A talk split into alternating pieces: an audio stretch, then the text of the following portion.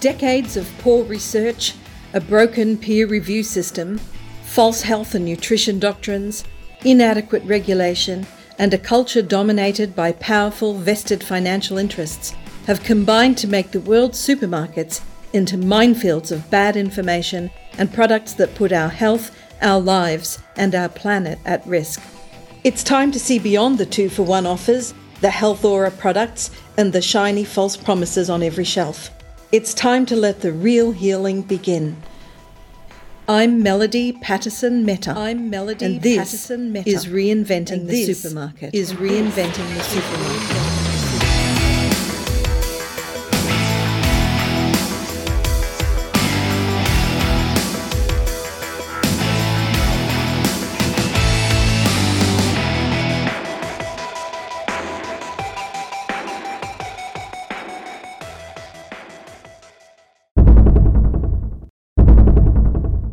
Hi, today I'm welcoming the man who has been billed as America's most famous farmer, Joel Salatin.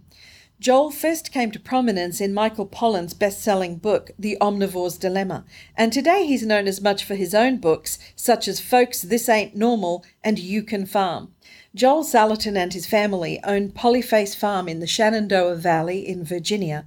They use processes of holistic farming, combining deep respect for the earth and its natural cycles with modern technologies and techniques. Today, we're going to focus on the ways in which healthy, conscious farming systems beget healthy food systems and a healthy ecology.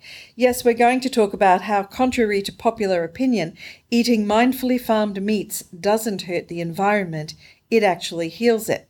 Indeed, healing is a major theme here, in which we start to understand that we cannot heal ourselves until we heal the system that's serving up our foods. And to do that, we need to respect everyone in the chain, including soils, ecosystems, and especially animals. We'll also spend some time talking about why it is that the average supermarket today is not offering you consciously and holistically farmed choices of meat, in spite of those alluring fake farm name brands that they're putting on the packaging, and what you can start doing to help change that situation. And we'll unpack a little bit about this system that was designed to enrich the middlemen while letting the health and well being of lands, animals, and peoples go completely down the drain. So let's go. My recent discussion with Joel Salatin, the choreography of farming, building direct relationships with the farmers who grow our food, choosing grass fed meats, and is eating meat really the problem? Or is it that outdated and unethical industrial farming and retail systems are to blame? In this episode called Healing and the Farm Supermarket Disconnect. Joel Salatin, welcome. I'm so happy to talk to you. Thank you. It's great to be with you, Melody. Well, um, Joel, I, I know we've got a sort of pretty big conversation that we want to get through today. So, um, I, but really, the biggest thing that I'm hoping to get out of this conversation is that it, we're starting a conversation about what the disconnect is between the things that most people can buy in the supermarket and the really the very degraded quality of a lot of the foods that they are offered in this in the normal everyday average supermarket versus the superb quality of food that a farmer like you is producing. But before we get to that, I'd kind of like to go back and for those people who aren't as familiar with you as I am, and uh, as many people are, because uh, as a farmer you're extremely well known, I'd like to talk a little bit about the, what you do and what your philosophy is and why it's so special. Well, uh, I am a farmer. We're in Virginia's Shenandoah Valley here in the mid Atlantic region of the United States.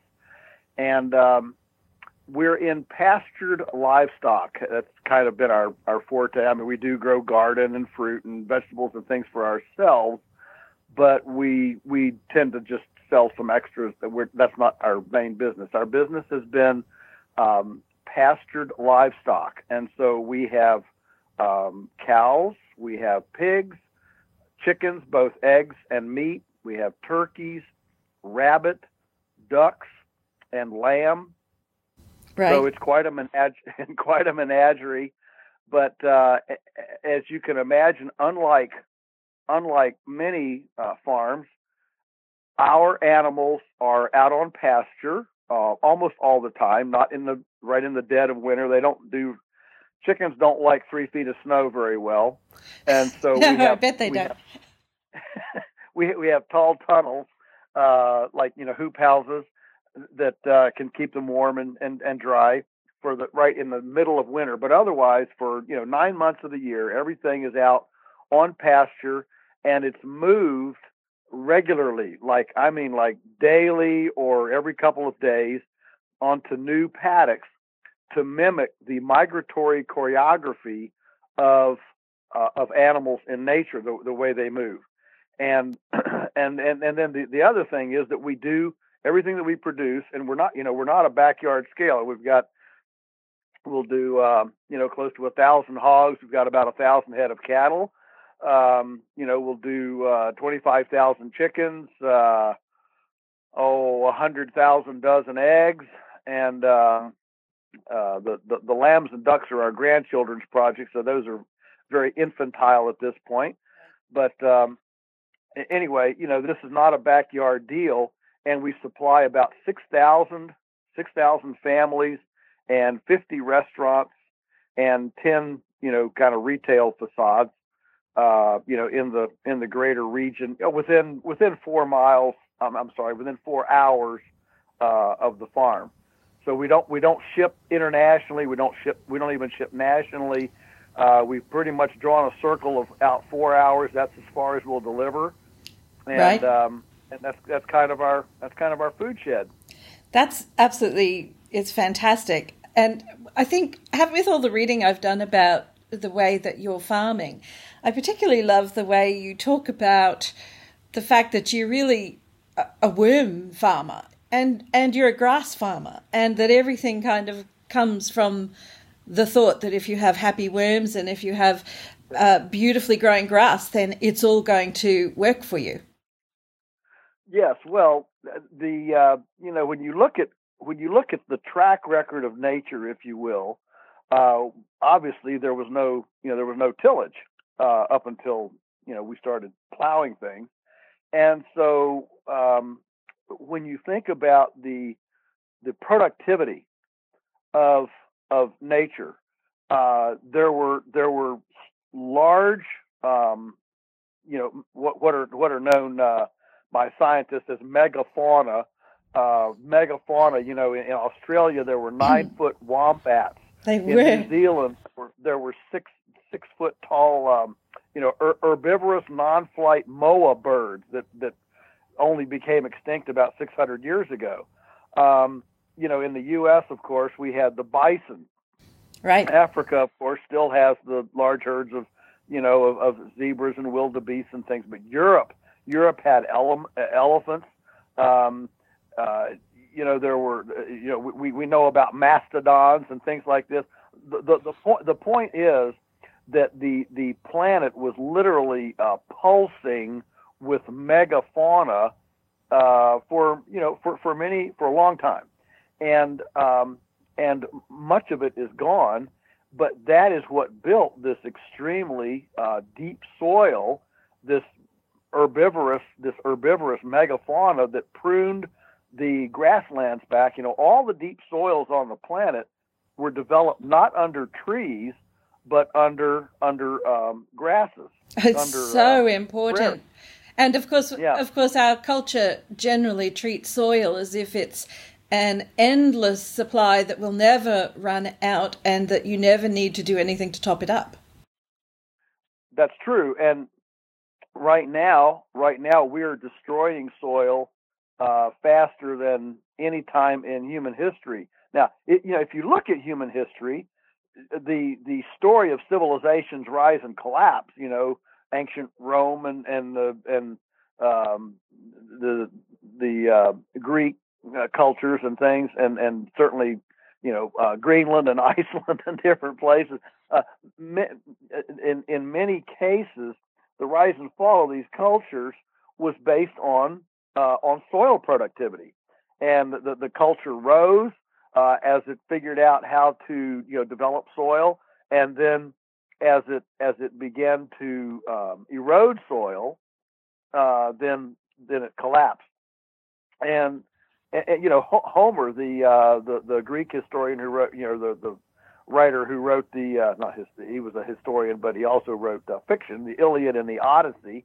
Uh, yeah. they're, they're certainly they're certainly fiction, but he talked about walking all across the north of Africa and never leaving the shade of a tree. What is today the Sahara Desert, Wow. the Rajputan Desert in India. You know they've they've they've discovered now these huge big uh, lime lime uh, floors where there were massive granaries in, in these deserts. And so, so generally, the deserts of the world have been man-made. They've been, they've been civilizationally caused due to tillage, overgrazing, and uh, and and and just uh, abuse. And so, so the question is, well, um, if if the, if the earth was so productive and soil building at one time, what are the patterns? Are there patterns that we can you know, uh, reinstitute that honor and mimic those ancient patterns that did build soil, that did actually produce more pounds of animal than we have all animals and people on the planet today. If you took the weight of all the people on the planet and all the animals on the planet, it would not add up to the weight of the of the sum of all this megafauna that was here, you know, several thousand years ago. Right sort of puts the lie to the people who are who are claiming that um, that we really have too many animals now on the earth. Right. Yeah, or, or or too many people. You know, e- either one. The point is that the that the planet's capability for abundance is is just exponentially more than we can imagine today. We and we think because of hybrid seeds or John Deere tractors or chemical fertilizers or pesticides, we think that we've become incredibly uh, uh, productive when in fact we have be, we have actually have reduced production even with all of this technology. And so on our farm, what we're doing is is trying to is trying to um, use modern technology like like uh, water pipe and electric fence and nursery shade cloth, bandsaw mills to make tinker toy portable shelters, and and uh, reinstitute these complex relational symbiotic choreographs that were the way all of this animal and prairie and soil development uh, occurred, you know, long time ago. So And- that's about and- from it, just just going back to the word you used earlier, which was migratory. Uh, uh, so that's about everything moving all the time. Yes, yes, and and of course historically things moved. Uh, you know, I mean, large large herds moved thousands of miles. Right. Uh, you know, in, in migratory, they'd follow the rains or the monsoons or whatever. And of course, today we have private ownership in much of the world. There's still some of the world we don't have private ownership, but at least in in the in the Western cultures that we think of as as, as Western cultures, um, we certainly have private ownership, which of course, it's you know your your neighbor doesn't want your herd of cattle to to migrate onto his place, right? Yes, And neither does the government. I, I will just And- mention and- and- yeah and so, so so the question is well how do we how do we create these migratory patterns with domestic you know domestic land ownership with the borders that we've arbitrarily placed on the landscape? And i don't want to get into a debate about whether you know we should have private ownership or not or those kinds of things.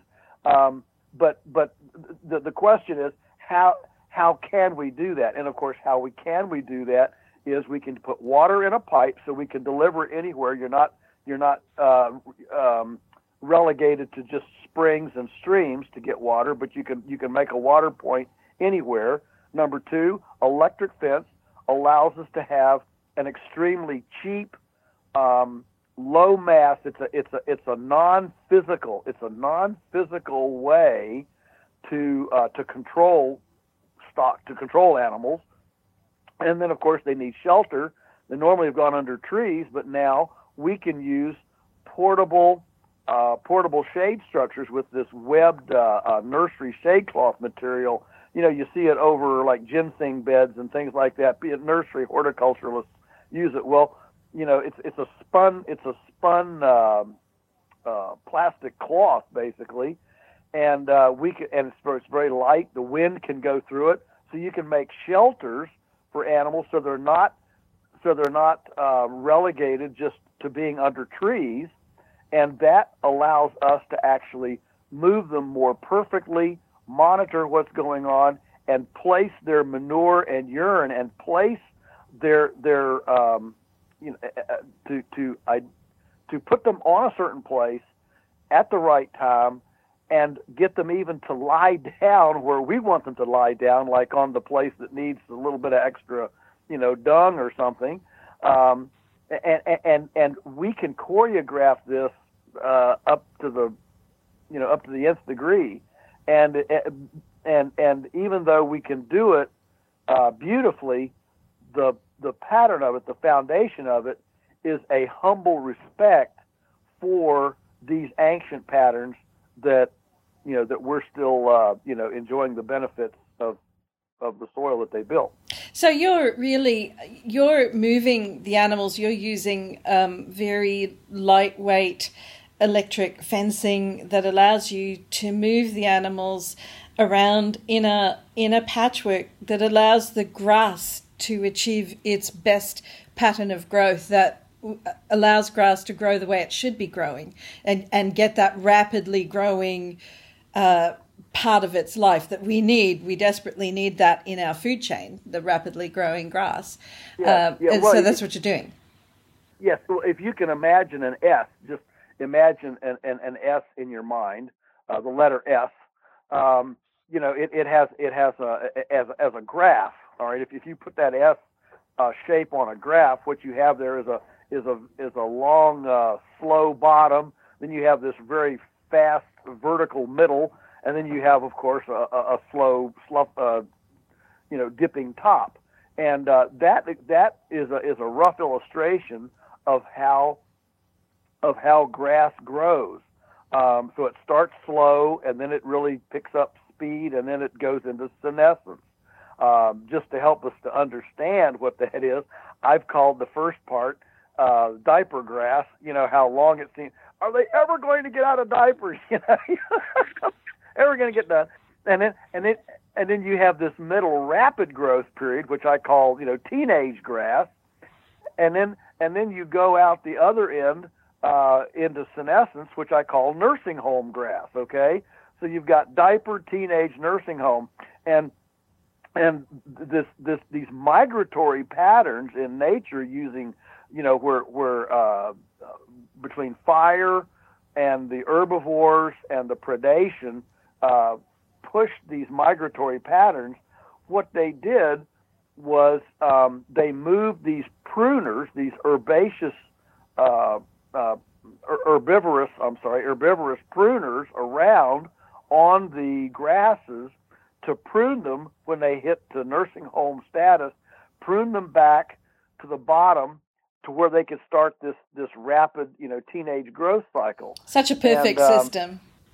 Yeah, and and and so so grass, you know, interestingly, um, the the trees, bushes, or, or shrubs and grass, those three kinds of um, uh, phenotypes tree, brush, or bush, and uh, grass. Grass is by far and away the most efficient converter of solar energy, sunbeams, into fungible biomass, into you know uh, something that's as poetic and fantastical and dreamy as sunbeams to convert those into something that's weighable, tradable, valuable, and it, that's, that's biomass. Um, Which means it's is, the big carbon sink. That's where yeah, all exactly. the carbon is, going. That, that's, that's, exactly what it is. And and when we talk about, I don't want to get into, you know, I'm not sure you want to go into climate change and global warming and all those sorts of things. And I, I actually, you know, am not big on on how much of it on where we're headed. You know, I, I grew up, we're going into an ice age, and now we're going into going to burn up. So I actually don't know. But interestingly, the cure the cure for both whether we're entering an ice age or whether we're entering global warming the cure to both is to put the carbon out of the atmosphere, the accumulated carbon into the ground. And nothing does that faster than a perennial, uh, as opposed to an annual. And of course, again, in Western culture, um, all of our, our the holy grail in agriculture is annuals. It's it's grain production as opposed to perennial, uh, you know, uh, perennial uh, grasses and, and things like that. And and so uh, the the biggest enemy, the biggest enemy to carbon in the soil as opposed to in the atmosphere is tillage. And so if we can if we can reduce the tillage dramatically, uh, and then add this this intricately choreographed, I call it a landscape mosaic, a mosaic of, of pattern on the landscape, then we can actually begin replacing all that carbon in the soil and uh, and pull it out of the atmosphere and begin rebuilding the soil with organic matter and things like that. I mean, eh, eh, uh, all over the planet. I mean, in uh, in the United States here, uh, it's pretty much agreed by you know agronomists that before the Europeans came, the average organic matter in the U.S. was about eight percent. Uh, you know, somewhere between seven and eight percent. Today, it averages one percent. Um, in, Aust- in, in Australia, in 1820, in 1820 in Australia, uh, average organic matter was 20%. Today, it's one percent. I mean, these are these are huge reductions in, in soil carbon uh, in a very, very short time. And if you talk about the uh, need to reduce the amount of carbon that's being released due to tillage, which is that's your crop, that's your big grain crops, the big corporate owned grain crops that yep. are being grown, grown, grown, um, then certainly not feeding grains to the animals would be a really positive step. Yes, well, so that's exactly. I mean, mo- uh, virtually uh, 80% of the grain grown on the planet goes through animals, not through people. Very but it doesn't need actually, to.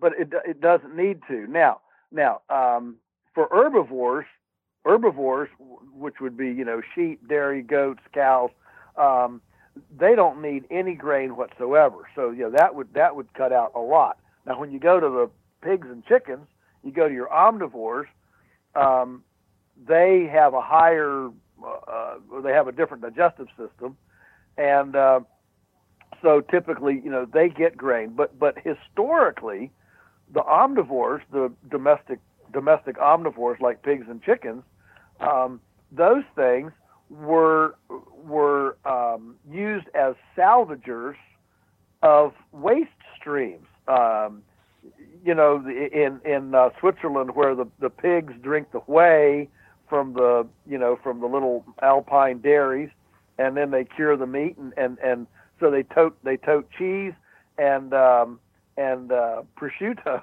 you know, down the mountain uh, instead instead of uh, you know running pigs and, and milk, and uh, it makes transportation a, a lot cheaper. What uh, but what's happened is as we have industrialized our food system and our farming system, we have now separated these very intricate, these integrated systems where the omnivore was was nearby to handle, you know, uh, rotten apples or vineyard vineyard pomace.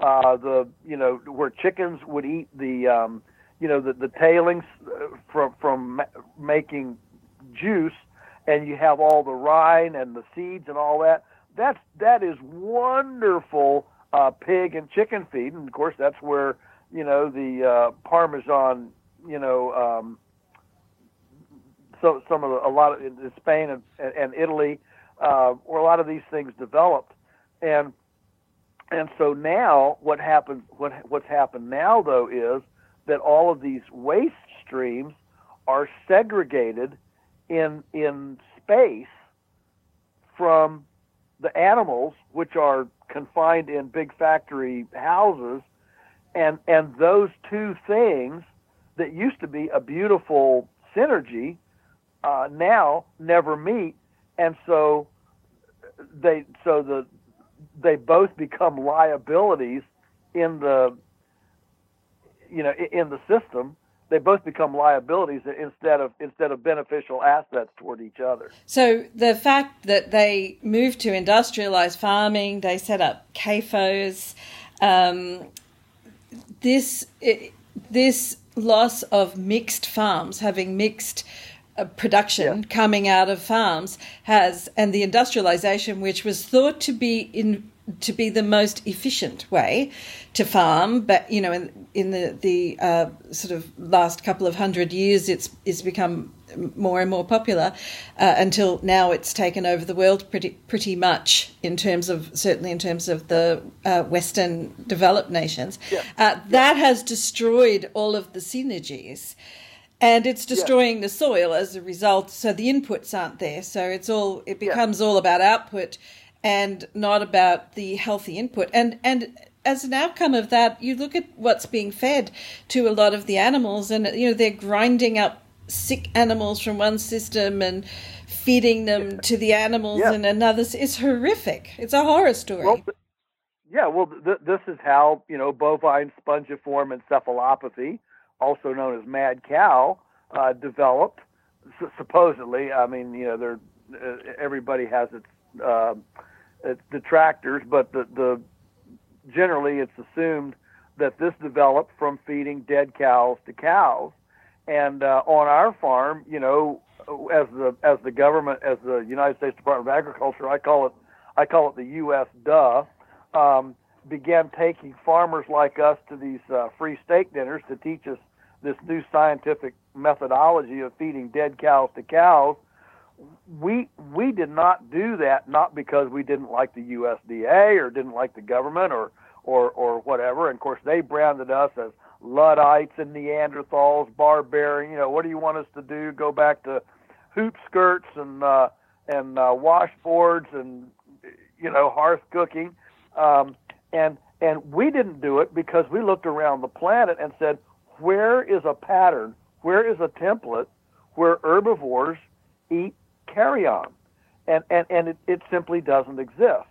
And now, we didn't understand all the whys and wherefores as to why it didn't, but our, our worldview, our paradigm assumes that if this is a tried and true pattern, even if I don't understand all the ramifications or the reasons, there's probably some wisdom. There's probably a long track record of wisdom into why this is so. And so, so we did not, you know, buy into that. And then 30 years later, there's this worldwide, um, you know, oops, maybe we shouldn't ought have done that, you know, and and uh, and and suddenly, um, you know, the, the the industry realizes, you know, we did a we did a bad thing, and and so yes, these these historically normal patterns of integration and symbiosis and pattern uh, are you know are real. And we I think we despise them um, only to our you know to our fault if if we despise them. And and what's interesting as you pointed out it was thought that all this you know factory farming and industrialism and all this was going to be more efficient but actually it's only efficient if you have cheap energy and do not capture what are called the externalized costs of of pollution, of MRSA, C. diff, subtherapeutic antibiotic feeding, you know, all of these all of these issues. And of course now we've gone into genetically modified organisms and we're seeing, you know, spontaneous abortion, we're seeing uh, you know, a, a just a, a an exponential growth in autism and uh, uh, glyphosate use, you know, the the, the, the herbicide, and and the thing about all of this stuff is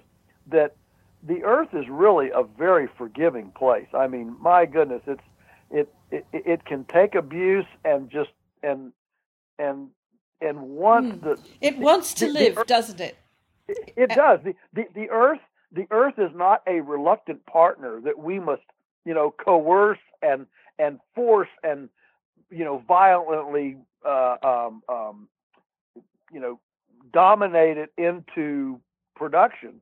The earth is actually a benevolent lover that wants to mm. um, you know bless us with with all of this abundance, and so when we when we come to it in that kind of uh, respectful posture, it, it, it is far more abundant. For example, on our farm, I'll just give you one example. So we move the cows every day about four o'clock in the afternoon. We move the cows to a, a, a to a new paddock, and this allows us to prune that to prune that grass and restart the biomass accumulation uh, that rapid period of time and, and restart it. And so and just to be clear, this, Joel, uh, just for people who are listening, when you say that allows you to prune the grass, it's the cows who are pruning the grass by eating yeah, it. Yeah, yeah. yes, that's right. Yeah, the, the, cow, the cows are pruning it. Yeah, yeah. and and and what this what this does, this this daily move from paddock to paddock, we now average um, 400 cow days per acre. A cow day is what one cow will eat in one day, and in our county the average is 80 cow days per acre. So we are five times the per acre production. Now this is on perennials. This we're not planting seeds. We're not spreading chemical fertilizer, no herbicides, no pesticides. Simply, simply by mimicking these amazing uh, uh, movements uh, that, that that herbivores express throughout history, we're able to generate five times the production. And and guess what? In the last uh, uh, 50 years, our farm, which when we came averaged one percent organic matter, now averages eight percent organic oh matter, which Fantastic. is exactly what it was before the Europeans came.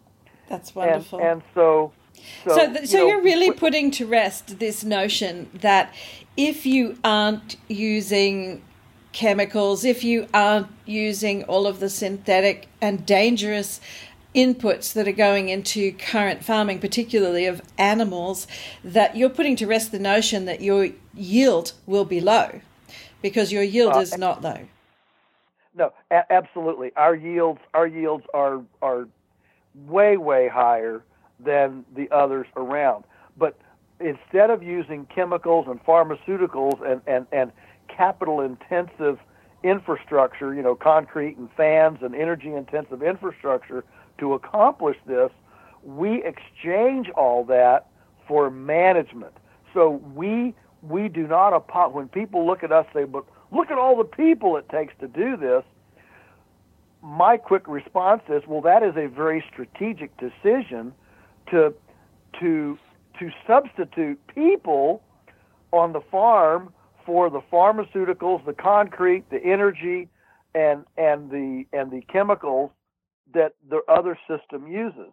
You so, mean you're spending your money paying people and not giving it to Monsanto? I can't believe it. Yes, yes, a- absolutely, absolutely. So, so it, you know, in in the big scheme of things, the, the labor the labor is identical. The only difference is that our labor, that, that in our system, the labor is actually out on the land observing, managing, uh, viscerally involved with things, where, you know, to, as opposed to the labor in the industrial farm, where the farm has virtually no labor, but behind this, this, this veil of the farm is a laboratory of pharmaceutical reps, chemical reps, equipment reps, you know, cheap energy, that uh, uh, coal mines, blah blah blah, um, all of that stuff. You know, back several years ago when energy really really spiked there in uh, whatever it was 07, 08, um, uh, and and the cost of gas went way through the roof. Um, I read a report that said the average farm, uh, 50% of their expenses are uh, are for petroleum or for fuel, and it's you know it caught my attention and so I we so I did a, a an audit, a self audit here of us, and found that on our farm only five percent is is is uh, for for petroleum fuel, and that includes the fact that we run two delivery trucks. Right. Um, you know, and you're not every week. ignoring technology. You're using technology to help you return to the cycles of the earth. Yes, and you know, I I'm glad you brought that up because so often, again, the naysayers who wag their fingers at us and and and say, "Oh, you're a bunch of you know, you're you're going back to the the old days, uh, you know, back to um, you know, uh, typhus and and yeah, really. uh, okay. Um, what what they what they don't understand is that there is an entire um, uh, an entire technological advancement on I'll say on our side of the equation um, that th- they have not embraced. And and so yes, while they've been pouring concrete and coming up with more um, you know uh, uh, permutations of of DDT or herbicide or whatever, our side has also been developing amazing technologies in control and shelter and water delivery uh, systems that that allow us to massage the landscape, to to caress it with what we're doing, um, and and and tease out a far more productive, abundant um, landscape than occurs in a static state. And so we're not we're not abandoning, we're not you know divorcing ourselves uh, from the environment, from the ecology. We're actually inserting ourselves using our big brain and mechanical ability with our opposing thumbs to actually participate in a mega healing process, not an extraction process, but an actual um, massaging to abundance process. I love it is, so much. I also, I just want to, I just want to say to you though that I love the poetry of the way that you're using fences to help fix a problem that was created by fences in the first place. So, yeah. you know, it was the dividing up of the land and the fencing of the land was a big part of the privatization and the ownership of all those big prairies, those large grasslands. And yeah. it's the it's the imaginative, clever use of lightweight modern fencing that you can use every day and move it around uh, that is actually healing the problem caused by the same thing. Yes, yes, that that is a that's a great way to say it, a great way to look at it, and the beauty is that individual people, you know, all all of us eat. Uh, I mean, I buy. We don't grow everything that we raise, so we buy food too. But all of us as eaters can then uh, uh, participate. We can come alongside as fellow fellow collaborators, as fellow laborers with our farmers, with our food producers by by choosing and picking uh, good ones, we can actually come on as as participants um, in, in in this. Well, you know, I call it a ministry. It's a, it's a it's a wonderful ministry. It's a it's everything it's everything positive that that the word ministry uh, entails. I think what's also very exciting is that you know you've got the animals are living better lives. You talk about the pigs being able to do piggy things and the cows being able to live a cow life. They're not. Yeah. They're not packed into little tiny horrific containers the way they are in industrial farming setups. They're living their natural life and expressing their natural selves. Yes, and I think that that from an ethical or moral standpoint, um, how we how we view and treat, let's say, the least of these, you know, the, the pigs or the cows or the chickens, how we respect and view them, honor them, uh, naturally flows out to the way we honor and respect the greatest of these, you know, our neighbor, our family, our friends, our whatever. And so a, a culture that thrives on disrespecting the pigness of the pig will very soon morph into disrespecting the Tomness of Tom and the merriness of Mary, and and and and um, and so so this this consistent ethical framework on which we hang the the the foundations of our of how we view life. Um, you know, is life fundamentally mechanical or is it biological? And I think our industrial system essentially views life as mechanical. If we can grow it fatter, faster, bigger, cheaper, uh, then that's great, and and you know hang the consequences. And I think uh, that the the the meat that your farm is producing has got to be just healthier meat to consume. It's free of chemicals. Uh, it's grass fed or pastured meat. Um, so I'm thinking it's a, a, beautiful, healthy meat to to consume. Uh, is your farm uh, classified and certified as organic? No, we don't participate in the government programs. We, you know, we what, what we do instead is we have a 24/7 365 open door policy so that anyone can come to the farm to check us out, to see what we're doing, uh, anytime from anywhere in the world, unannounced. That's our our commitment to transparency.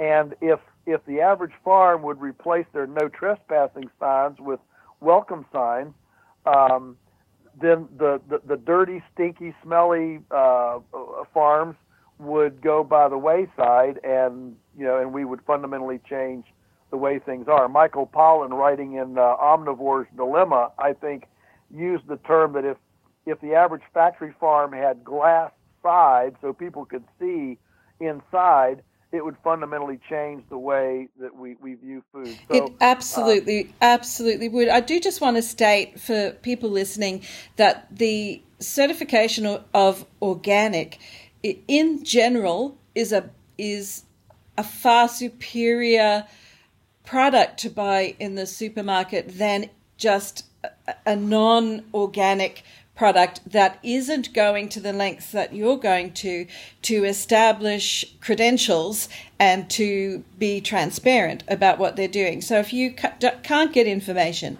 about where your food is coming from and the people who are selling it to you aren't offering any information. And if you don't have a better choice, then choose organic. It's the best choice you probably have. But I totally agree with you, Joel, that there is there is a better way than organic certification, but it's a, a long sort of way for people to sort of wrap their heads around it. Listen, listen, you know, I ate a banana this morning. We don't produce bananas here in Virginia, but we buy organic bananas, you know, down at the at the market. So yes, I, I'm absolutely with you on that. You know, you can get organic ketchup. You know, there there are things that you can do, but but a step beyond that is to get is to get uh, tomatoes from your local farmer uh, to, for with whom you have a relationship, and uh, and, and use your high your high technology kitchen and culinary skills, turning your kitchen into a, an entertainment and an, an edutainment center for your children, and make uh, make ketchup yourself. You know, at least do it one time, just so you can participate in this.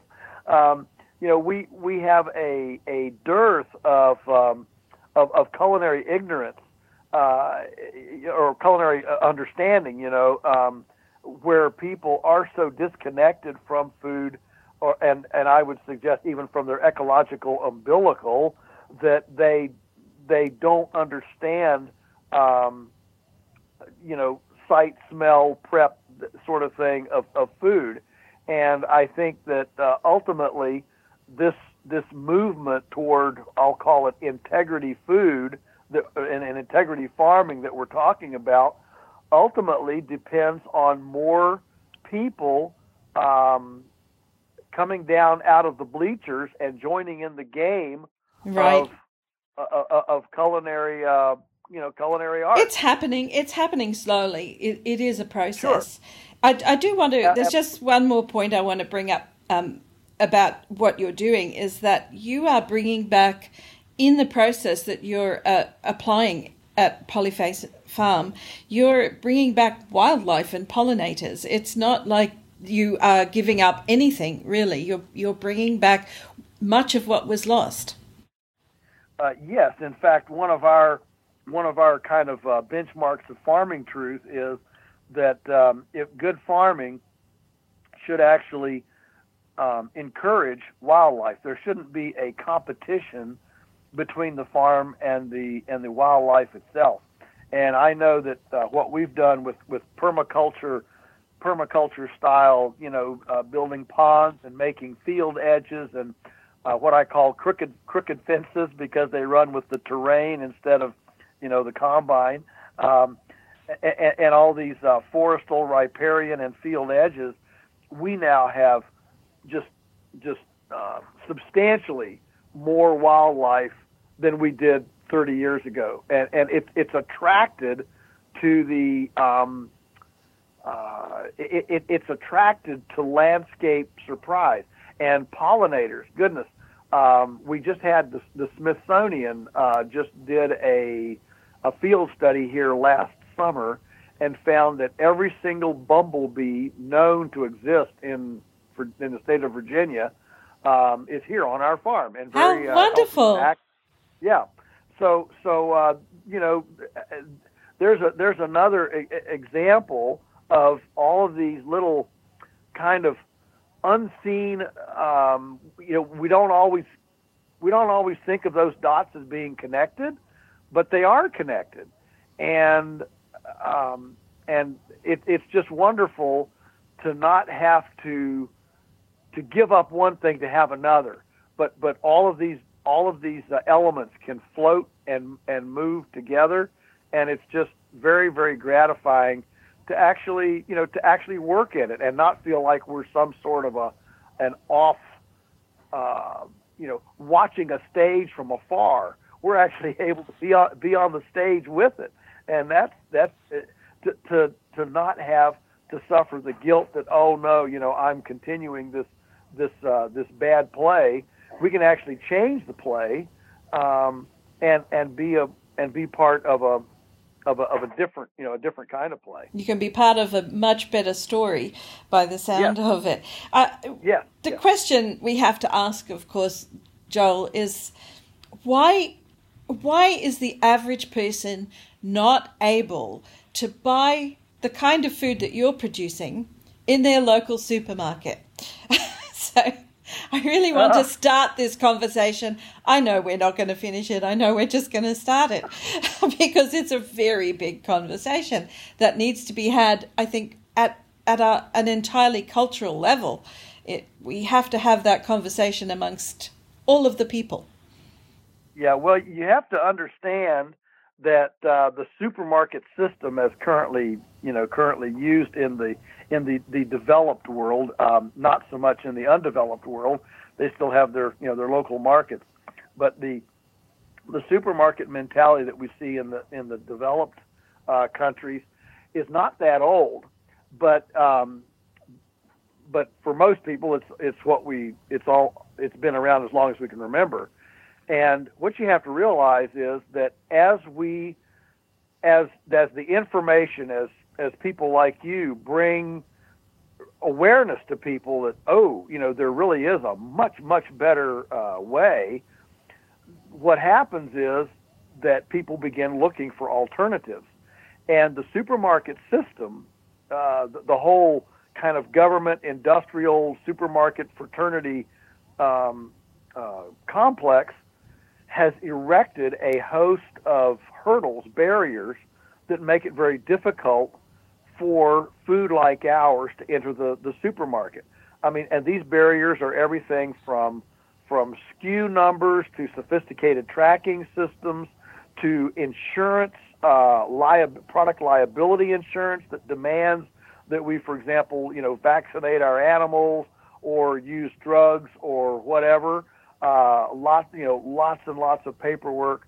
Um, uh, uh, you know, doc, the the fact that uh, you, you can't back up to a warehouse without a tractor trailer. So if you don't have a tractor trailer, you know, then you're not you're not big enough to back up to the dock. I mean, there are. Well, actually, kind, as uh, someone who works with products and helping them get into supermarkets and keeping them in supermarkets, and I've spent a lifetime working on brands that are in the supermarket the, I have to tell you that your the system that you are working in in your farm, this wonderful system which is creating the kind of food we should all be eating, is not speaking the same language. It's it's a totally different kind of system than the one that the supermarkets have built. Now, I I just have to say that it's when I, I talk about reinventing the supermarket, that's what I, I'm calling my project here.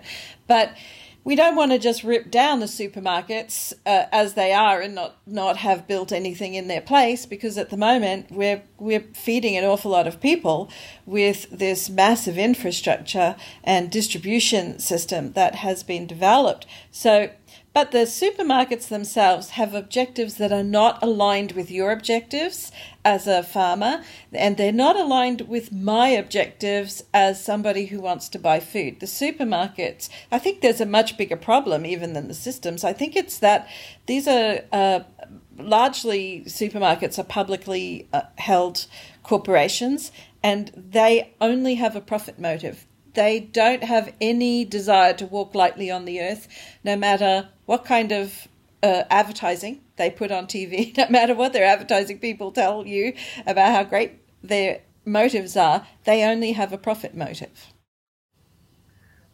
Well, that is certainly that is certainly the case uh, for the for the most part. Um, however, they do, as cumbersome or bureaucratic or whatever as they are, uh, as opaque as they are, they still respond to market pressure. They do and, indeed. And, so, um, you know, we, we could, you know, we could, we might have a little bit of a disagreement. I, I have tried to work with numerous supermarkets in our area and have not been able to get past the front door. And so we've essentially just created an alternative. And and the beautiful thing is that with the internet now, with electronic with electronic marketing, uh, we're able to work with regional folks who are uh, who are creating virtual supermarkets on the internet for local produce, where uh, people can either get it delivered to their doorstep or go. I mean, uh, I think that version of the supermarket is going to be a big part of the reinvention of the model, Joel. I think that yeah. that that is exactly a part of the healing that has to go on is bringing yeah. it back to the local level and creating more regional a, a more regional to local perspective on how they bring products to market as opposed to these very large national distribution uh, channels yeah. that they have at the moment. I, I, yeah, I couldn't agree more. For example, I'll, I'll, give you one. We we work with one called Relay Foods here in the Mid Atlantic region. They service about a oh an area that would be maybe 800 800 uh, kilometers uh, in in radius, and uh, and they work with some 100 or more uh, food producers in the area from from uh, crab, you know, crab fishermen on the Chesapeake Bay to stone ground flour here in the valley. They work with us. They work with cheese artisans. The point is that they they have built this essentially a virtual supermarket on the internet. People can order weekly, and and and these guys then send a delivery truck out to the farms to the food purveyors in in the food shed, pick up everything, warehouse it, offer it, and the beauty is that um, without without public access warehousing, they're able to reduce the overheads because they don't have to have you know handicap parking, public restrooms, fluorescent lighting, nice tiles. They can actually warehouse something in a non-public forum, and so there's a very very short chain of custody right between the farm and and the actual customer, and they can cut a lot of costs off. They've just recently uh, gotten a Massachusetts Institute of Technology study done on carbon footprinting, and they've just come in as a as the smallest distribution carbon footprint in the food system um, anywhere, including supermarkets or anything else.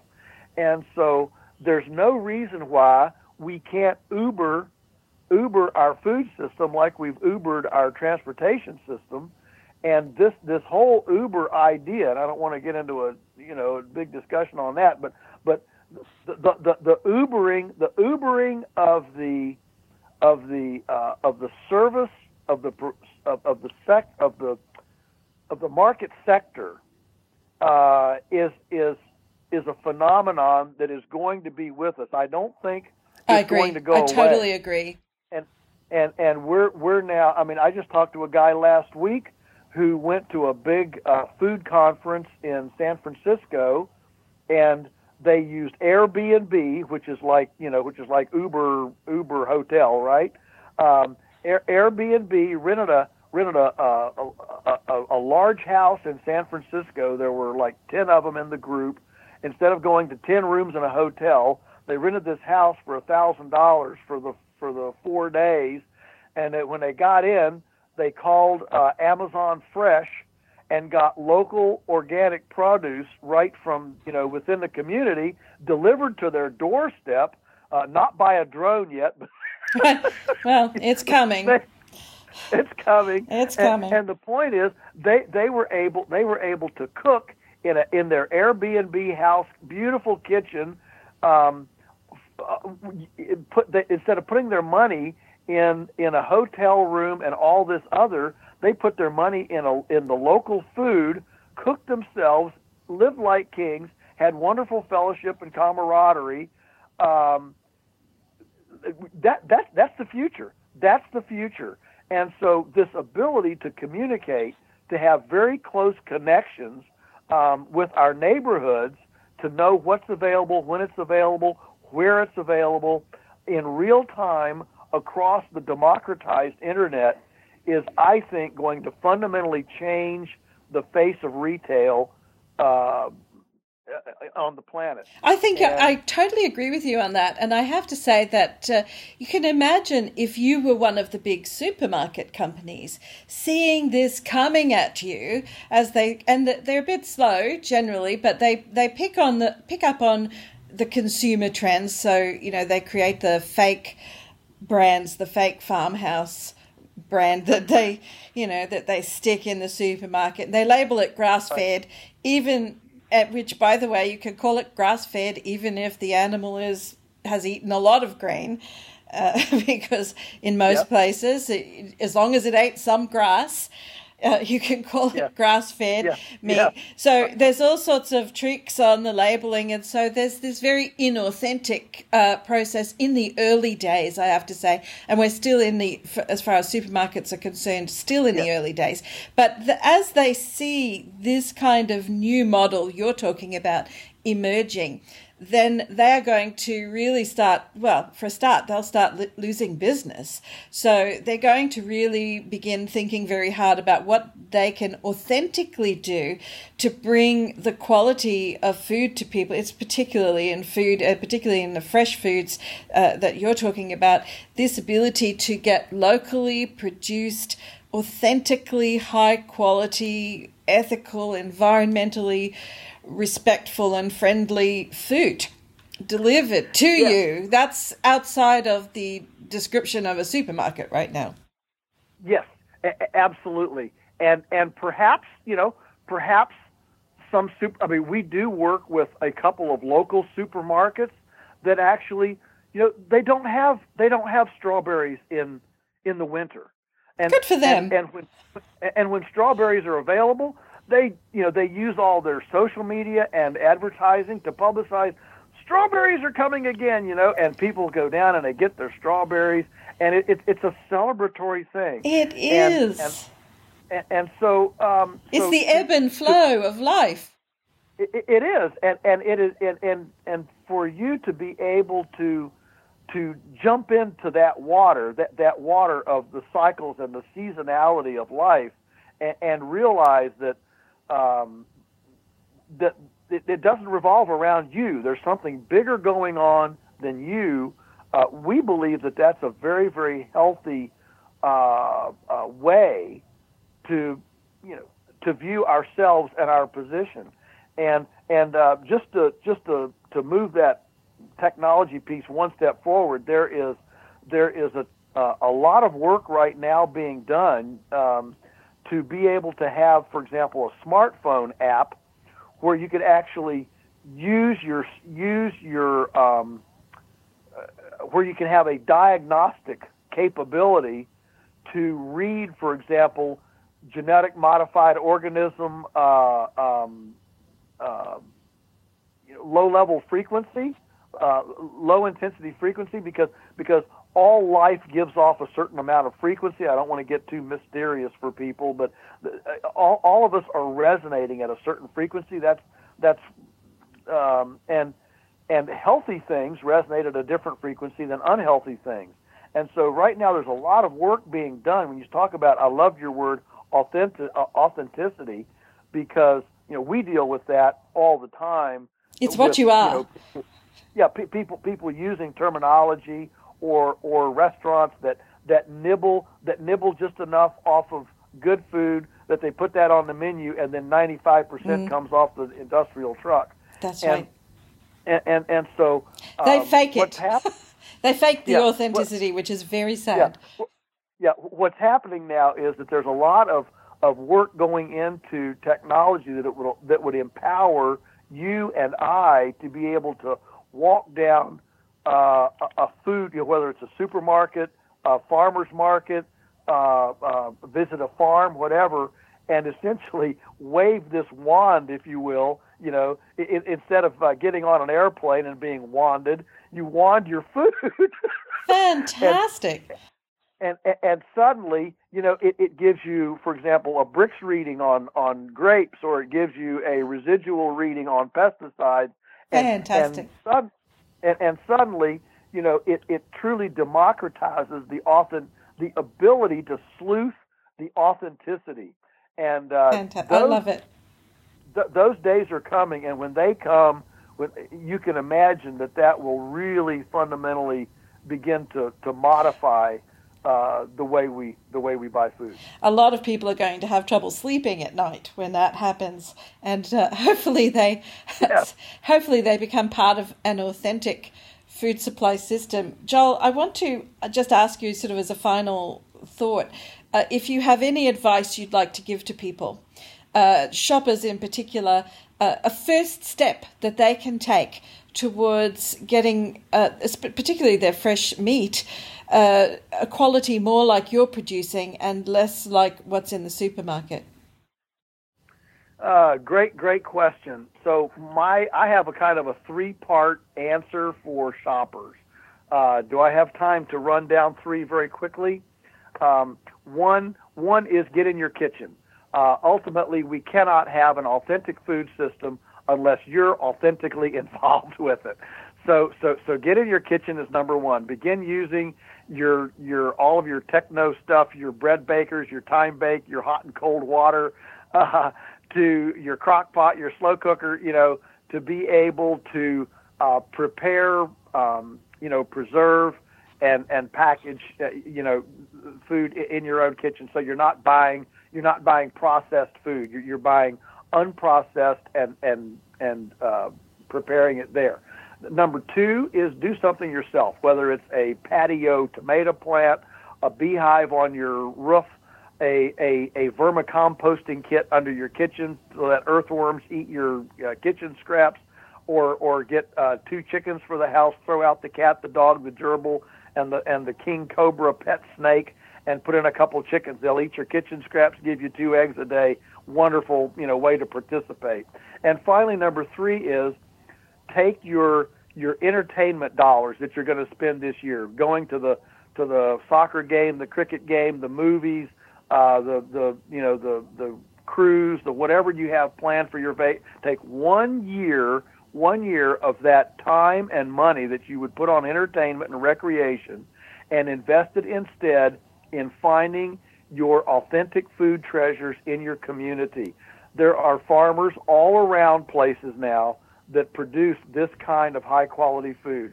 Go visit some of them. You'll get an idea very quickly how to discern, pick, and and, and once you've visited three or four of these, your your discernment your discernment exercise muscles uh, will kick into gear, and you'll become extremely skilled, just like driving a car, you know, just like answering the phone or putting those, pushing those little apps on your smartphone. You'll become very, very skilled as you as you begin to meet you know, meet your local producers and um, and and visit their farms, talk to them, and you will find your food, your authentic food treasures in your community. I think uh, that's, that's, fantastic kind of, advice. That's kind of my three part. Yeah, that, that that's my three part recipe for changing the system. And if everybody would do that, we'd have a different system in a few months. We would.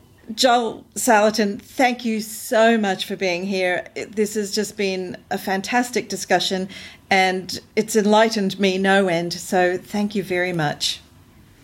Thank you for having me. I'm Melody Patterson Meta. I'm Melody and this Patterson Meta. Is reinventing and the supermarket. Is reinventing the supermarket.